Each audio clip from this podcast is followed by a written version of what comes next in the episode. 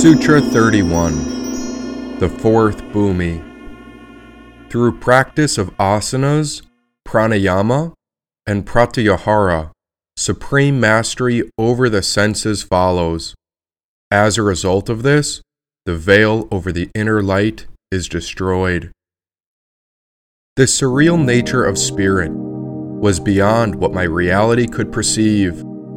Things that had happened in past lives were appearing in the present as if these strands were fine silk threads being weaved. And so I thought about death, and I wondered if the end is just a veil that lifts. We should pay attention to everything a dying person says, because behind that veil are our final gifts. What's going on here? My reality is starting to blur.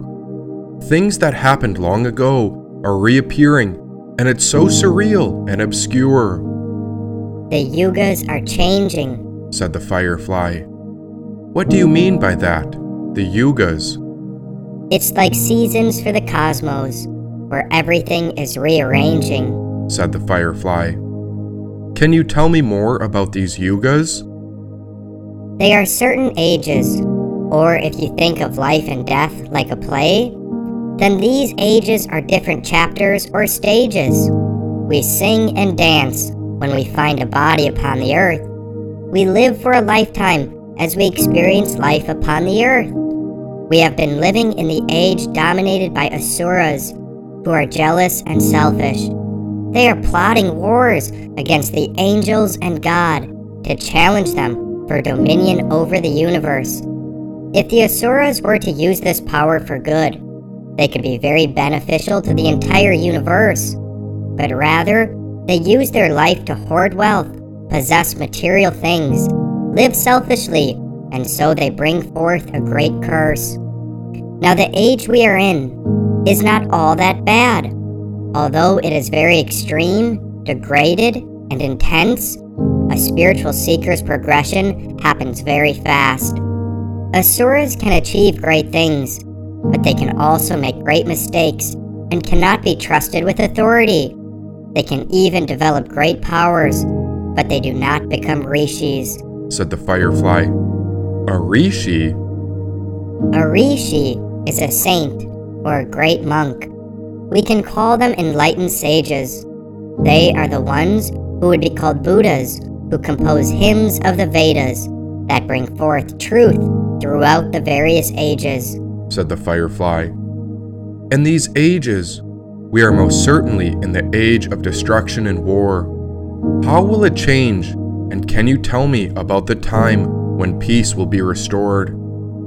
Let me tell you about the Golden Age, where no one bothers to talk because all communication is telepathic.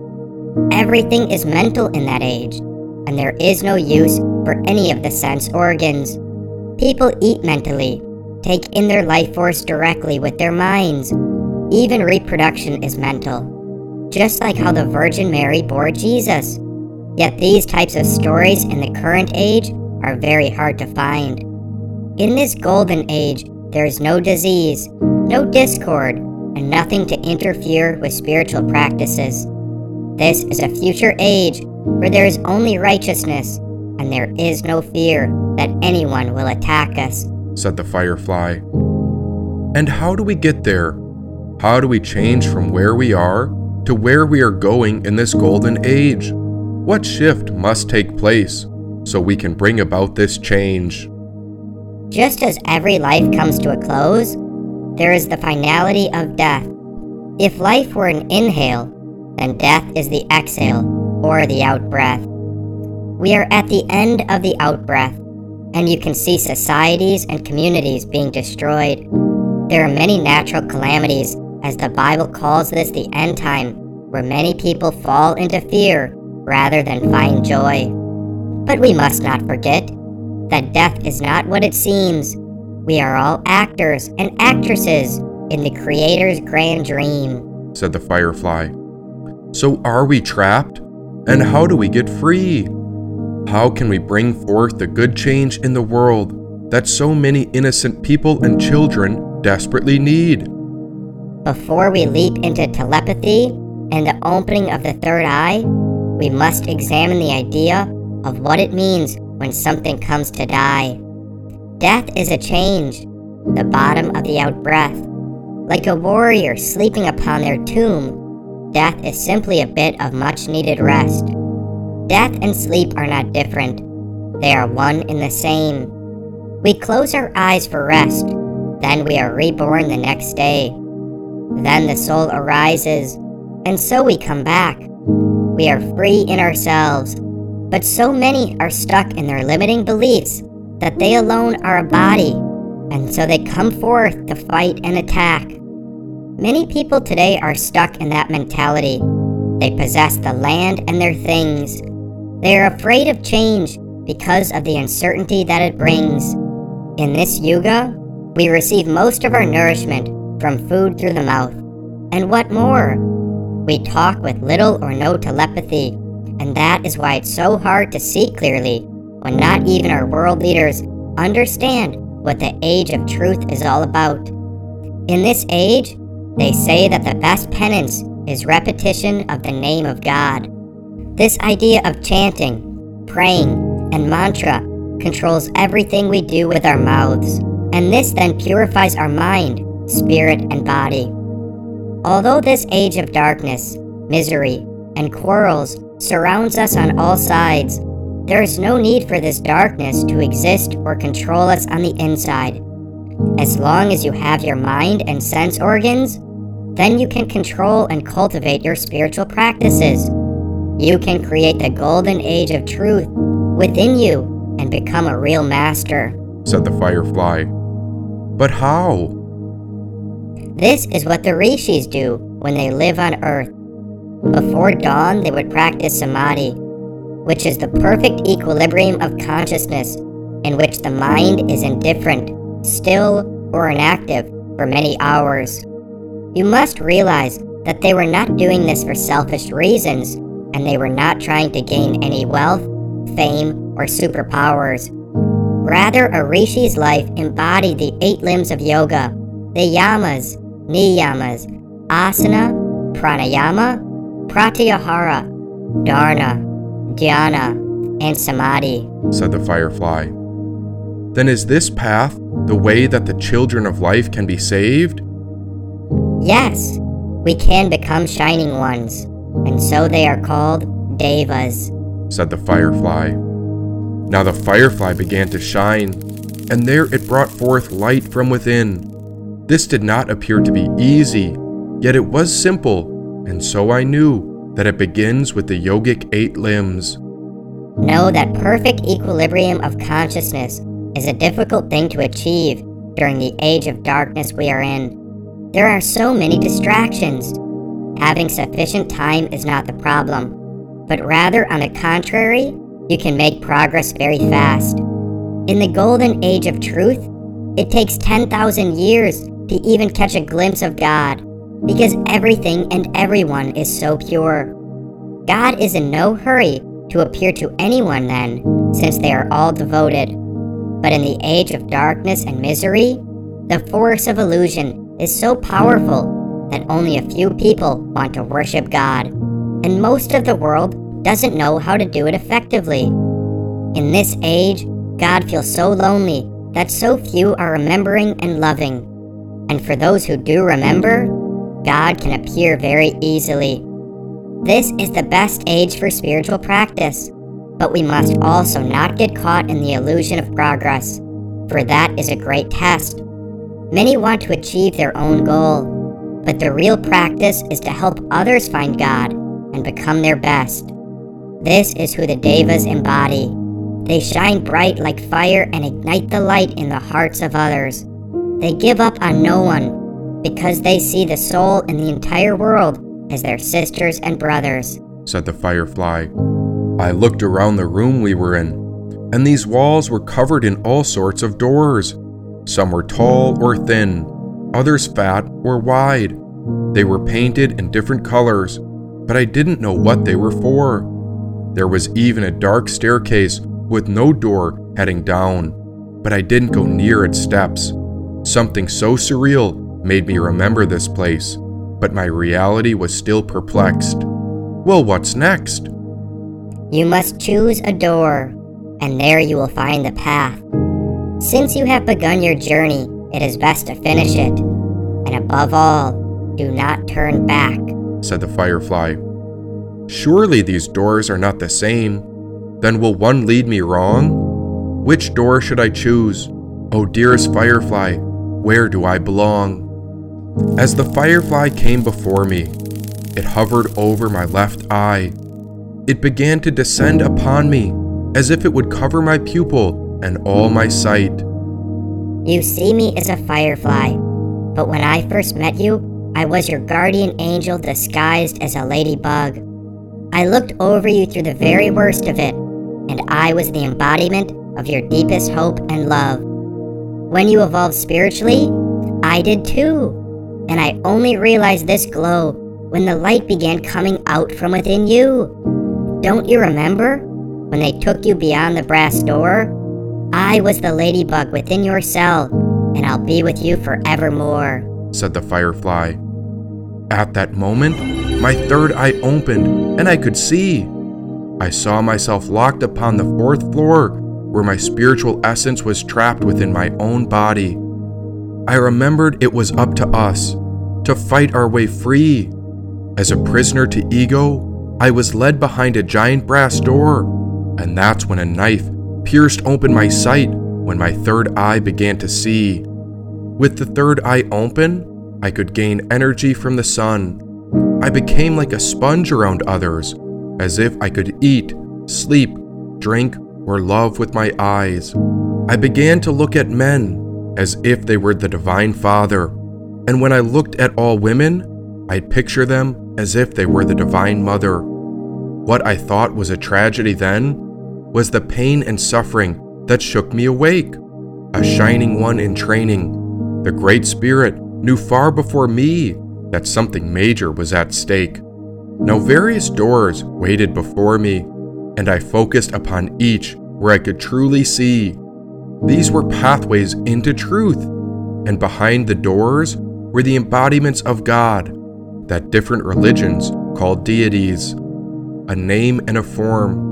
That's what I saw in these different doors. They were all pathways to God but the choice was up to me as to how my spiritual essence would transform. The doors were closed, but with the third eye, I could see far beyond. What I'm trying to say is that behind every one of these doors was a unique pathway, which could be called a religion, to God. As I studied each door, these were like temples and shrines carved from marble. Just a glance at the door and I could feel the presence of the great saints, martyrs, disciples, and apostles. These pathways and doors were designated for those humans who took the great spiritual pilgrimage. After all, God came into human form because God made us in God's image. It is so much easier to worship God with a human form. Can you comprehend the immensity of the totality of the billions of galaxies? Not quite, but we are able to comprehend the compassionate eyes of Jesus or the captivating eyes of Krishna. Each door was like a set of eyes, which were windows to the soul. So many different types of eyes in the world to behold. But there have never been eyes like the eyes of Krishna or Jesus. Their eyes make you go mad when you look into them, mad with love. Krishna's eyes are bewitching, they are so full of sweetness that they turn you into a lunatic. And Jesus' eyes, his eyes are brimming over with divine compassion.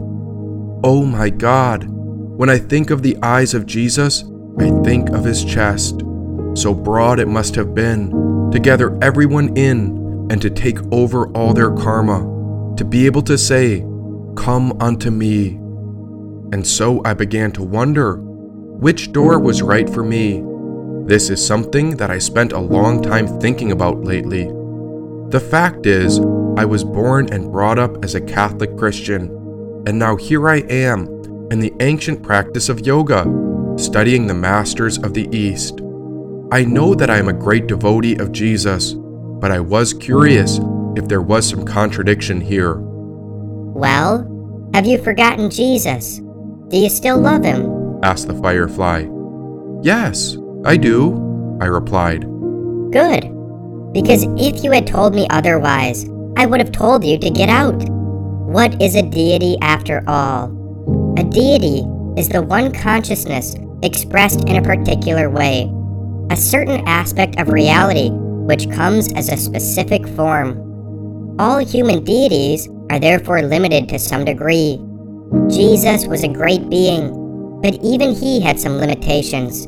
So did Rama, Sita, and Krishna. So did Shiva, Kali, and Muhammad. Any being that has a name and form is limited, if only by that name and form. Same goes for each pathway or door.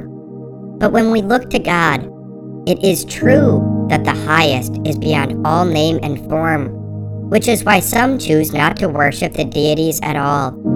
We can worship the one behind the deities, and to respect and appreciate the deities for how well they have helped humanity during their time upon earth. But there is never a good reason to murder those who have taken birth to worship a certain deity. It barely matters which way you pick. You will discover God in whatever form you imagine him or her to be.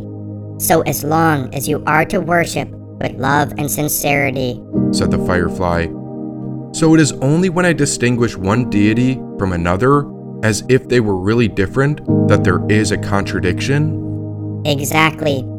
You have worshipped Jesus since you were born. Can you forget Jesus now, even if you wanted to? Never. Jesus will never let go of your hand, even if you try to flee from him. That is the depth of his compassion for you. But neither will he interfere, nor will he be upset. If you also want to worship God in another form, Jesus cares nothing for form. He cares only for pure love. Since you began by worshiping Jesus, then there will be an aspect of you that must continue to worship Jesus. However, you personally can make a faster connection to the divine by how you perform your spiritual practices because of the negative traits in the personality which need to be removed. This is where the eight limbs of yoga come in, said the firefly. Yes, so we've covered the yamas and the niyamas, but can you teach me about the other limbs of yoga? How about I let you discover them through an old friend, said the firefly. We were in some waiting area, or maybe this was a doctor's office with different doors around the room. The closest door was painted dark blue with metal spikes over the top. Then the one beside it was fat and red with reeds draped over.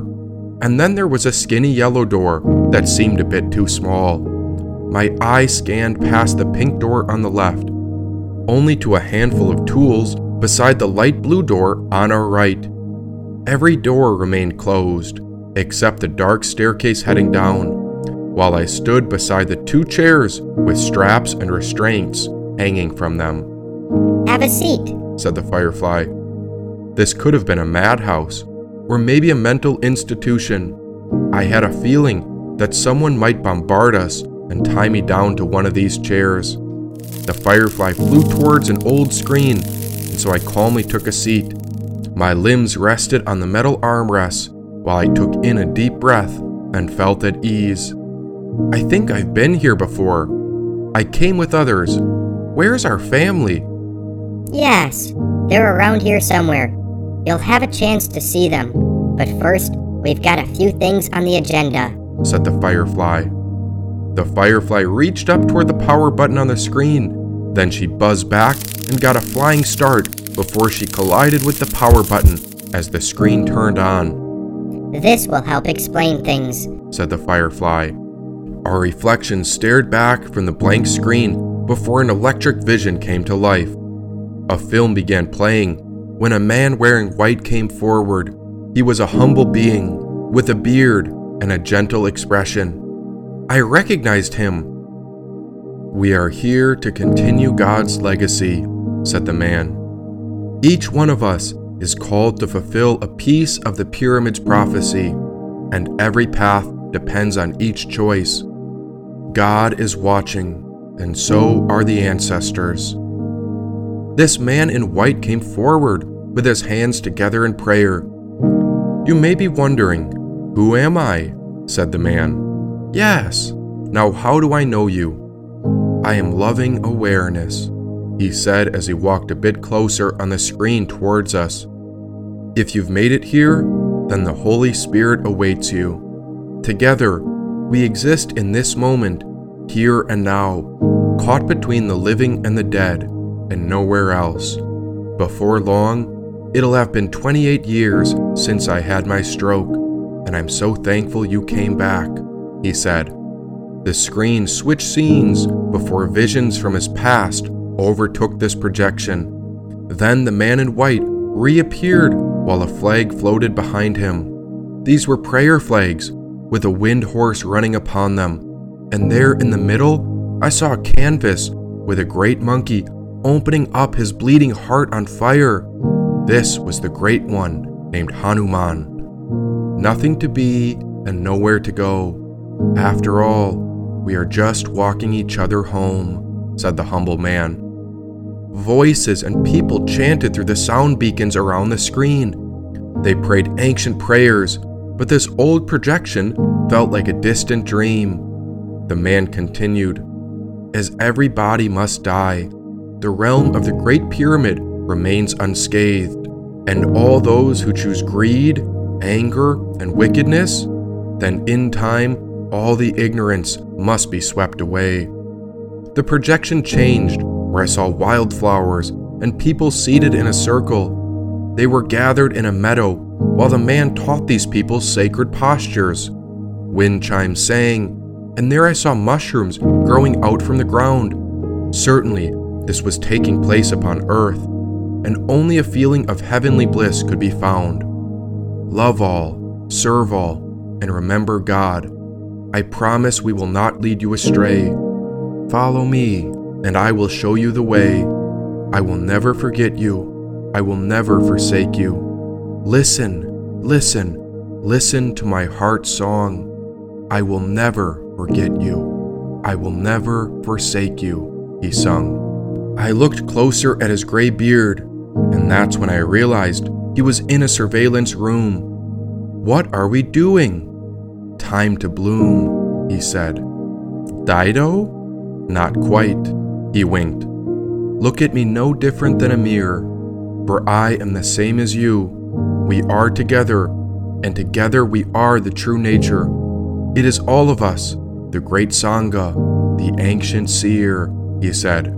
My eyes locked onto him. I began to remember the rumors that spread about him inside the Great Order, but his pale face had grown tattered from the memory I'd imagined all those years ago.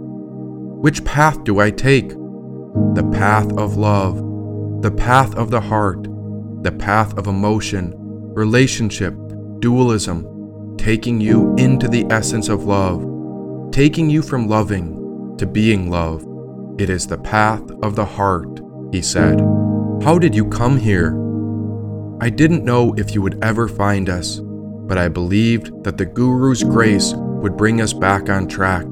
You may not understand it, but after I had my stroke, I waited and waited, and I prayed that the teachings would remain intact. But you didn't need me as a living teacher. You followed your intuition instead. The intuition knows more than the mind of the wealthiest king. You followed the intuition, and it brought us together after they called my body dead, he said. It's okay. I remember you. You're Dido, they said you're the Savior of, Savior of nothing. It is not I, this is not about me, but rather together we illuminate this path, all of us, and so the Guru lives on in the Sangha that is made up of the we. The Guru is the community. It is not about one alone. You cannot give credit to one person or seed. You must give credit to the sun, which makes all things grow. The luminous spiritual sun is our North Star, and we both followed it here. Be here now, and that's why we can smile at fear. He winked. His eyes were so soft, and he was completely calm before I realized I was on my knees in front of the video screen. But I don't get it. What does all this mean? It must have taken so much courage to get here, but I must explain about what lies within. Some of the bodies upon the earth are possessed. Others are great sages and saints in disguise. But all of us are here because we have the Bodhi seed of greatness within. You have found this mountain because you were willing to risk your life, and the ego could never make it here, and so the honest soul lives on, but the ego will not survive, he said. Survive? What are you talking about? Life in this pyramid acts like an incubator for the cosmic realm. Long ago, the people fought within these walls for control, and just like a great ship, everyone wanted to take hold of the helm. When Jesus died, there was great confusion for who would control the teachings. Just like when Muhammad passed on, the true legacy was overcome when the political priests sought control and began preaching. The truth is love, but so many leaders cling to power and do not know how to let go. Whatever happens out there in the world happens both above and below. He paused. And as for the pain we feel, well, it is here to guide us and show us the way.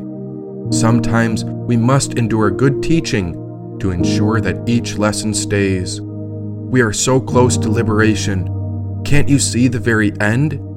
It is a time to be very clear because one careless mistake could cost us everything. That is why I'm here with you.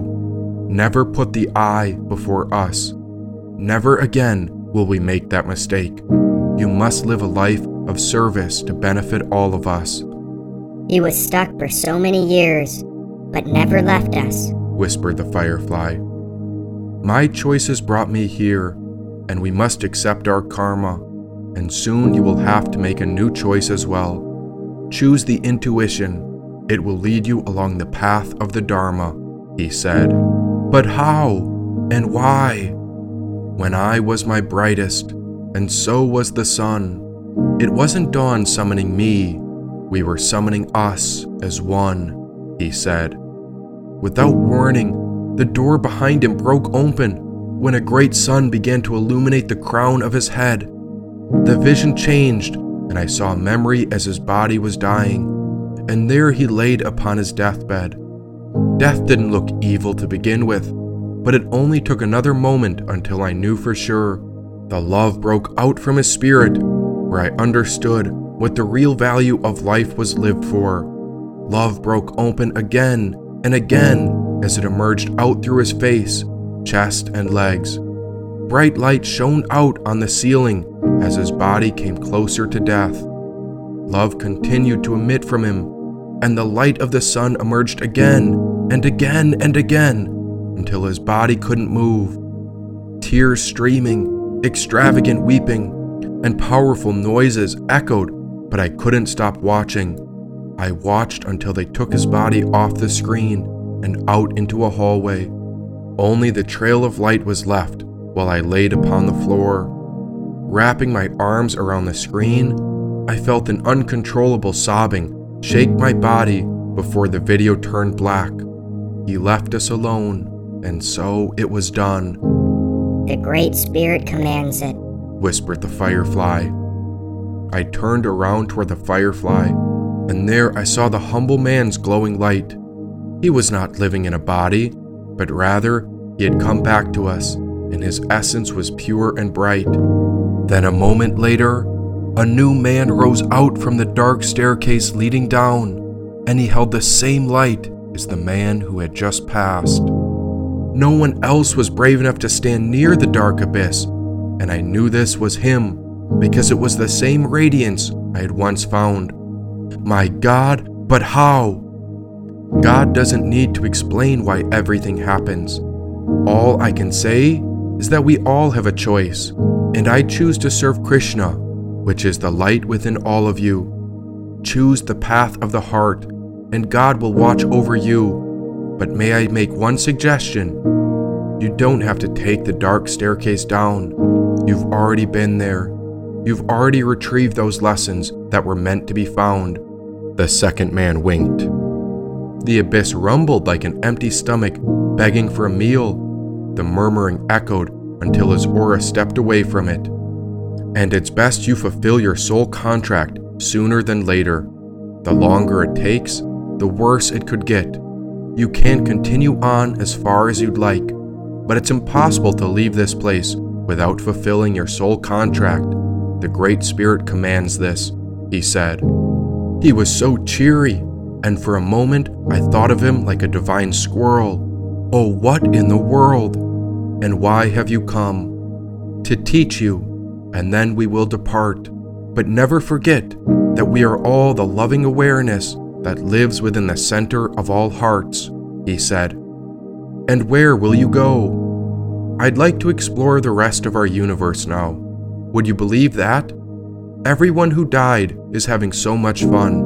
Why, I'm sure they didn't forget about you. But it's just that, well, the universe within and beyond the pyramid is magnificent.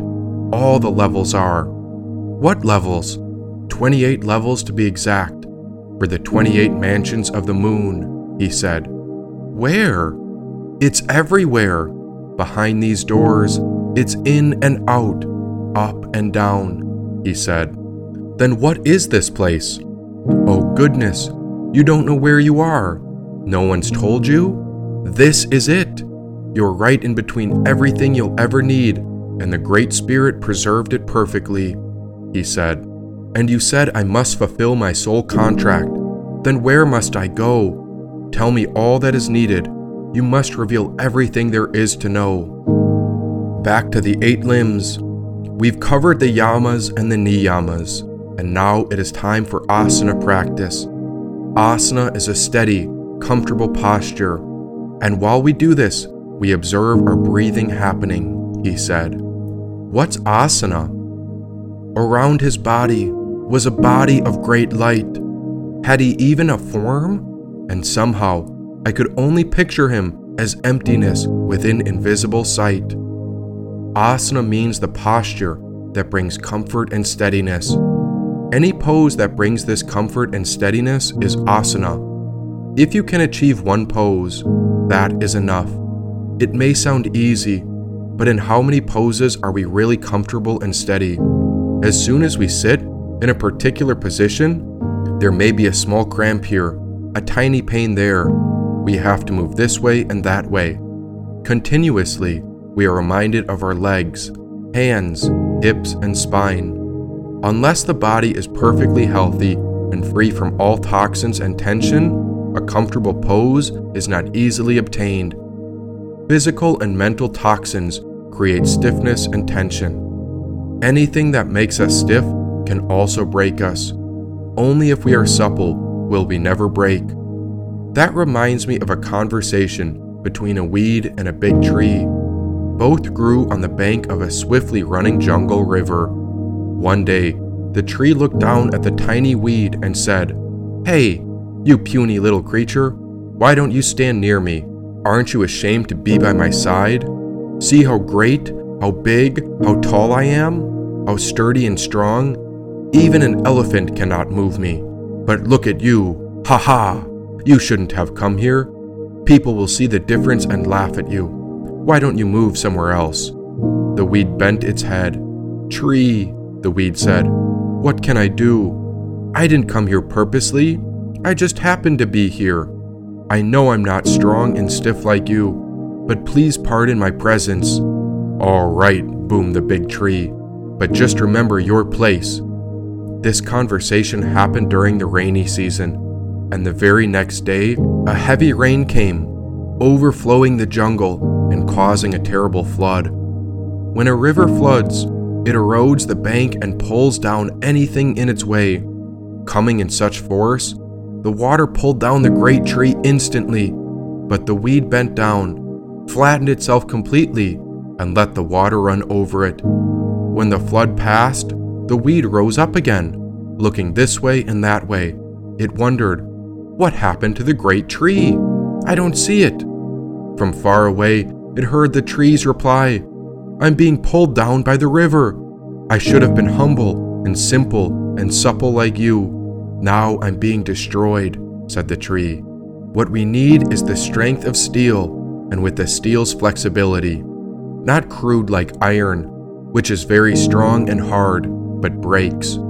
The body must be so supple that it can bend any way you want it to. Such a body will always be healthy and tension free. The moment we sit down for meditation in such a body, we'll forget about the body. In order to achieve such a meditative pose, we may practice many preliminary poses. This is why Hatha Yoga was created. People trying to sit quietly found they couldn't do it. They encountered pain, stiffness, bile, gas, among other things, and thought, what is the reason for these things, and how do we get rid of them? They realized it was due to the toxins from eating the wrong foods at the wrong times and in the wrong quantities. These people pondered what is the good food that won't leave toxins? What should the limit be? And when is the proper time to eat? Then they formed the yogic diet. The next problem was what to do with the toxins already inside the body. They concluded that these could be gotten rid of by squeezing the body into different directions. For example, they found the way to cleanse the liver, spleen, and intestines was by doing the forward bending pose, Paschimottanasana, which is sitting down with the legs out, bending forward, and putting pressure on the stomach for a bit. If this wasn't enough, they developed Yoga Mudra in order to put a little more pressure on it. If toxins were still present, they came up with Mayurasana, the peacock pose. If this still wasn't good enough, they created Uddiyana Bandha, the stomach lift, and Nauli, the stomach churning. When the spine was stiff and didn't want to move, they employed postures that bent it forward, backward, sideways, and upside down. Although Hatha Yoga is several thousands of years old, it never becomes outdated. The truths of it are always current. They are like gold. Although some things lose their value according to time, gold is always the same. It is also necessary to understand the implication of the word steady. Steadiness does not mean merely the capacity to remain perfectly still, but rather, we have the freedom to make minor adjustments from time to time. We are breathing into the tension we feel, and we can challenge ourselves with this. But our focus can be placed on the breath, so we can remain steady. A particular asana is considered to be mastered when a person can maintain it steadily and easily for 4 hours and 20 minutes, he said. After this, the spirit of the humble man went on to teach me all of the yogic postures. Like a mirror or a shadow, he would watch over me for hours and hours. Upon discovering all the yogic poses, I had a question which intrigued me. Excuse me, Raghunath, what do you really think about the story of the tree? The big tree might have been mean, but I don't like how it floats away.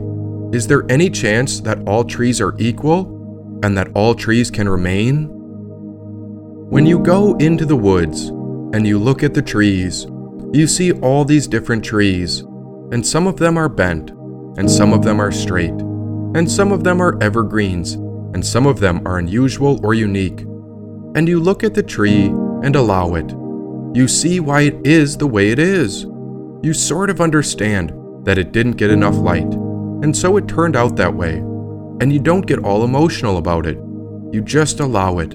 You appreciate all of the trees but the minute we get near humans, we seem to lose all that, and we are constantly saying, You're to this, or I'm to that.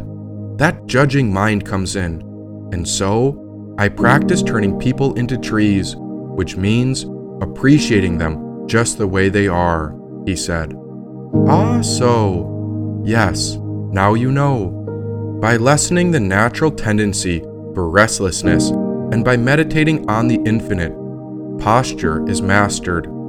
Because the senses want to taste many things, we load the system with toxins. Instead, we should control these things. Also, we can achieve steadiness through meditation on the infinite. Anything great, huge, well settled, or well established. Tiny things always shake, so we can think of the earth or how steady a huge mountain is. If the body becomes still, it is easier to make the mind still. Just sit quietly for three hours in a row with no movement whatsoever, even without winking, then everything will be accomplished. If we sit that long, the mind comes under our control automatically. Through the body, we can put a brake on the mind. The mind will always think, it's time to move, or I should get up and go, or I'm hungry, I must get something to eat, or man, wouldn't a root beer be nice? But if we decide, I'm not moving for three hours, the mind ultimately has to obey us because it needs the body's cooperation in order to get anything. That is the benefit of asana, or postures. We use the body to train the mind. The other means recommended for acquiring this steadiness is meditation on Ananta, which is the great serpent which, according to Hindu mythology, upholds the earth. You may wonder, what is this serpent all about?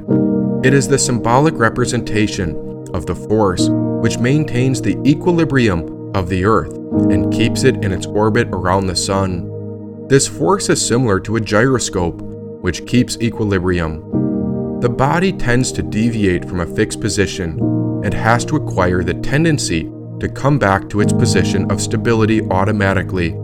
So, meditation on Ananta, the serpent, symbolizes this kind of balance. We are fusing the mind into balance, and this happens when we ponder deeply or meditate an idea which can open up a channel for the influx of its corresponding power, he said. And what happens once we do this?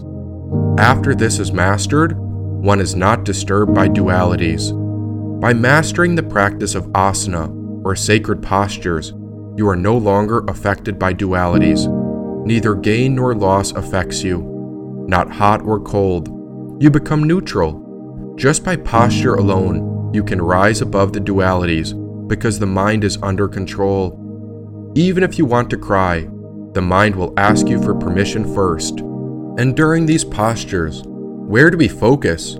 Just on the body or on stillness of the mind? Once firm posture is acquired, we focus on the inhalation and exhalation of the breath. This is called pranayama, or the life force of breath.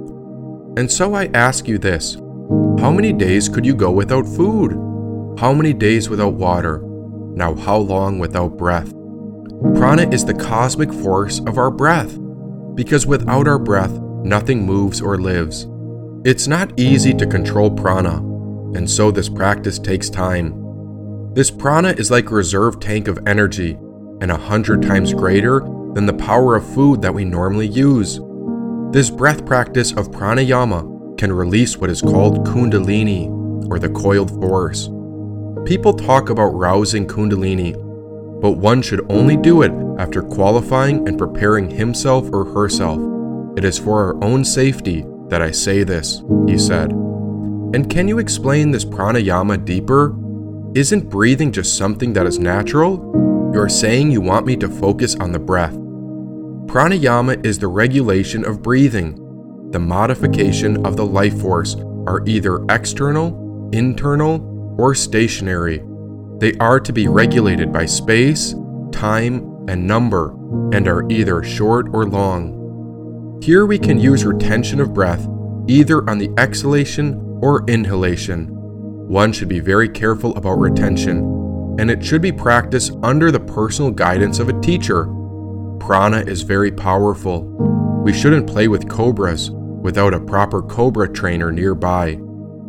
By regulating prana, we regulate our minds because the two always go together. If one is controlled, the other is automatically controlled as well. Control and discipline are very necessary in our lives. Without discipline, nothing can be achieved. The whole world functions in a regulated, orderly way. If everything were merely haphazard, no great scientific inventions could be possible, nor would they be necessary. If the sun, moon, and earth didn't rotate in a disciplined way, how could we survive? So many wonder Do all these disciplines exist to enslave us? No, they are for our own safety. Otherwise, we might not know our own limitations. Do the proper research to discover different breathing techniques from the masters and incorporate these into a daily routine. Then, over time, you will see great changes in your mind and life, he said. So, even though breathing may sound basic, there is actually a lot to it, even different methods and types.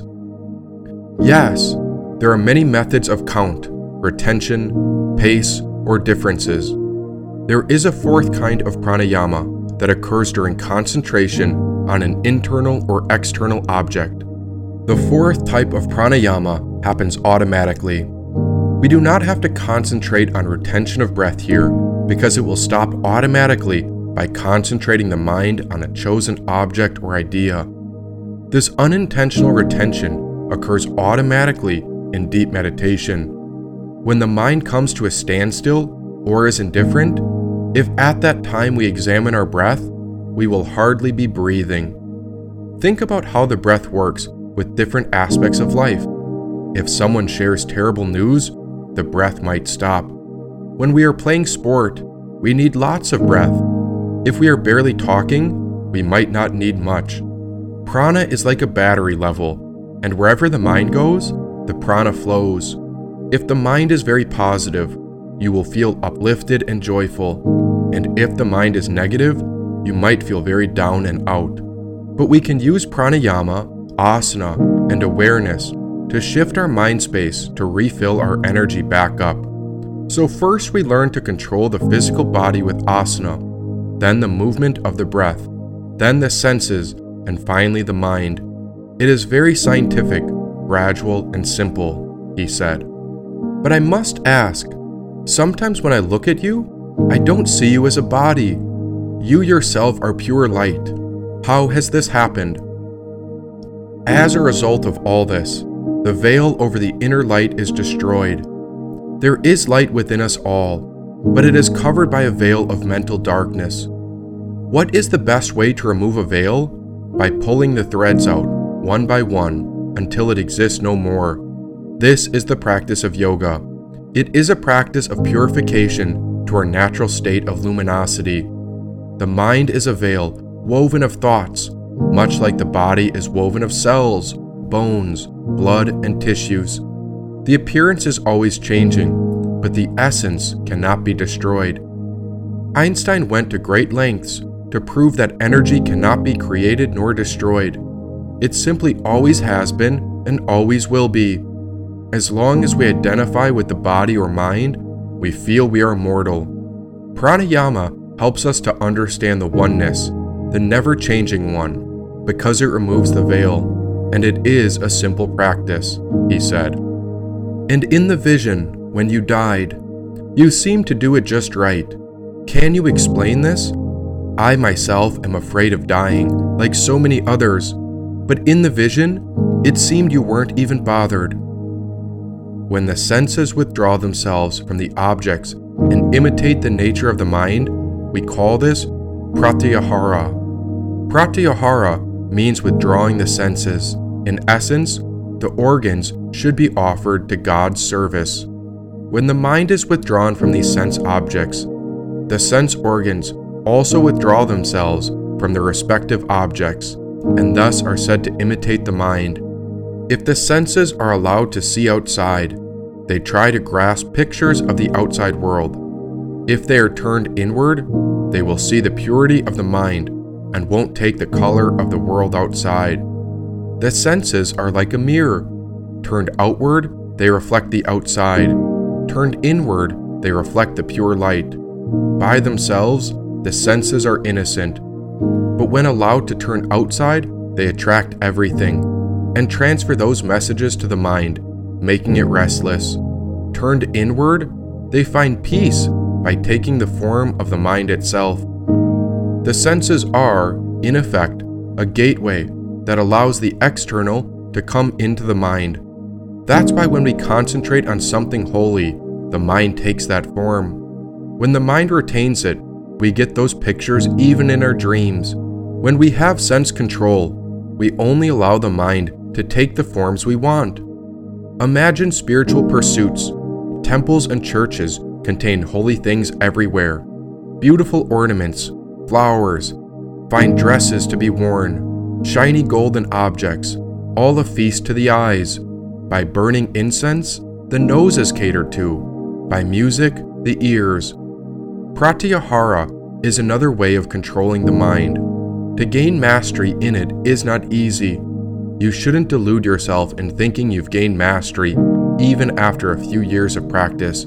Any minute, there can be a slip. To achieve the full value of yoga, we must stick to all these precautions and qualify ourselves. Yoga is not only for the person who eats a lot or for one who starves. Yoga is not just for the person who sleeps too much or for the one who always keeps vigil. We shouldn't go to extremes, but should have limitations, he said. And by doing this, Prabhu, then we have control over the mind. Then follows supreme mastery over the senses. By the proper practice of pratyahara, your senses come fully under your control. They become obedient horses, taking you wherever you want. You become a complete master over them. We shouldn't think we lost anything by avoiding sensual pleasures. If our senses try to pull us somewhere, we should feel, No, I'm not going to satisfy you. Although we might feel a little tension at first, it's just momentary. After that, we feel proud and think, Ah, I've gained some mastery. If we satisfy the senses, we might feel momentary pleasure, followed by a greater dejection after. The happiness we can receive by mastery lasts longer than temporary joys. We should all become masters. That is true freedom and real victory. If you are free from your own mind and senses, nothing can bind you. Then you are really free. Even imperial power, even dictatorship, can never bind you. You are not afraid of anything. This isn't the birthright of just a few people, it is everyone's but we should build up our mastery, never allowing the mind to fall back. If we have control, we can do whatever we want, find peace and joy within, and share the same with all humanity, he said. Then there is no need to fight fire with fire, I suppose, using harsh measures to eliminate my own harshness. It is just a difference between a gold sword and an iron sword. Both are used to cut through the snares that bind us to the world lust, anger, greed, delusion, envy, shame, fear, and disgust. What difference does a gold sword make versus an iron sword? If they both cut, they can be used. This is the same as the very ancient pathways to God, or the more recent pathways to God. They still get us to the same place, he said. And with that, the man disappeared. His light escaped from my view, but I had a great feeling that he was always looking over me and you. Examining the room, I felt so much wisdom, and now I was left without a yearning for more. All that was left was the path ahead, and I began to understand that I had to go through one of these many doors. So, which door will you pick? Or is it even up to you? Which door do you choose? Go on and show us. Which pathway will you pursue? said the firefly. I did not believe it was up to me, and so I faced all these doors which I had never entered before. Hail Mary, full of grace, Jai Ma. May I serve the earth, the creatures, the people, and the children of life that I most adore. So, which door? It must be this door, the one with the feather behind the sword. All the doors looked exotic and colorful as if they held a secret reward. But I was not after riches or anything to gain. I am going beyond name and form, but I am fascinated about that sword. It makes me wonder if there was such a weapon that could break down a brass door. And maybe, just maybe, that is what I am called here for. Now you see, we've reached the fourth bhumi. The fourth bhumi is called radiating light. It is like the rays of fire, like a flame or a beam of light that destroys the desires for further achievement and further indulgence in spiritual development. At this point, The one who has departed upon the path becomes highly competent, so they are willing to disregard their desire for even the Dharma. They begin to see through that. Even devotion to a deity is seen as a desire and is disregarded. Here, the transcendent virtue, or paramita, that goes with the fourth bhumi is exertion. And so we think of joyful exertion. The elements of earth, water, fire, air, and space are never exhausted but always present. The spiritual seeker says, In the same way sentient beings depend on the elements for their life, so may I sustain them. It is energy that works extremely hard. There is no hesitation in cutting your own spiritual materialism. You no longer regard yourself as a leader or an important person. You are willing to mingle with simple people. You no longer preach the Dharma, but just simply teach. The patience of the third bhumi provides a lot of energy and power, and on the fourth bhumi, you develop sharpness and penetration. You know how to handle your laziness, and you are willing to work. At the same time, you have a desire for simplicity. There is still the drive to reach others, but there's also the desire to be alone. Due to the element of cutting and destroying spiritual materialism, even your desire to save all sentient beings is seen as self aggrandizement. You want to pull back from that, and you are almost willing to retire. When you work very hard, you cannot help feel that you have achieved something. You feel proud, so there is a need for humbleness. Humbleness is important not only for your own development, but also to demonstrate that a person on the path of the fourth bhumi is not athletic in their pursuit of enlightenment. Exertion can be very harsh. But if there is no egolessness, no humility, no softness, it is ever difficult to practice the paramita of exertion. You need to be able to communicate as well as being humble. In the paramita of exertion, hard work comes from joy. You have the right situation psychologically, physically, and environmentally and you are not afraid of anything. You are not seduced into indulging the emotions or using them as a form of entertainment. You aren't thrown by sudden changes in your situation, such as losing your job or inheriting a billion dollars. You remain steady, said the firefly. The firefly was like a fairy, and there it followed over my shoulder. It was a true guardian angel, and even though I hadn't always seen her, she was always looking over.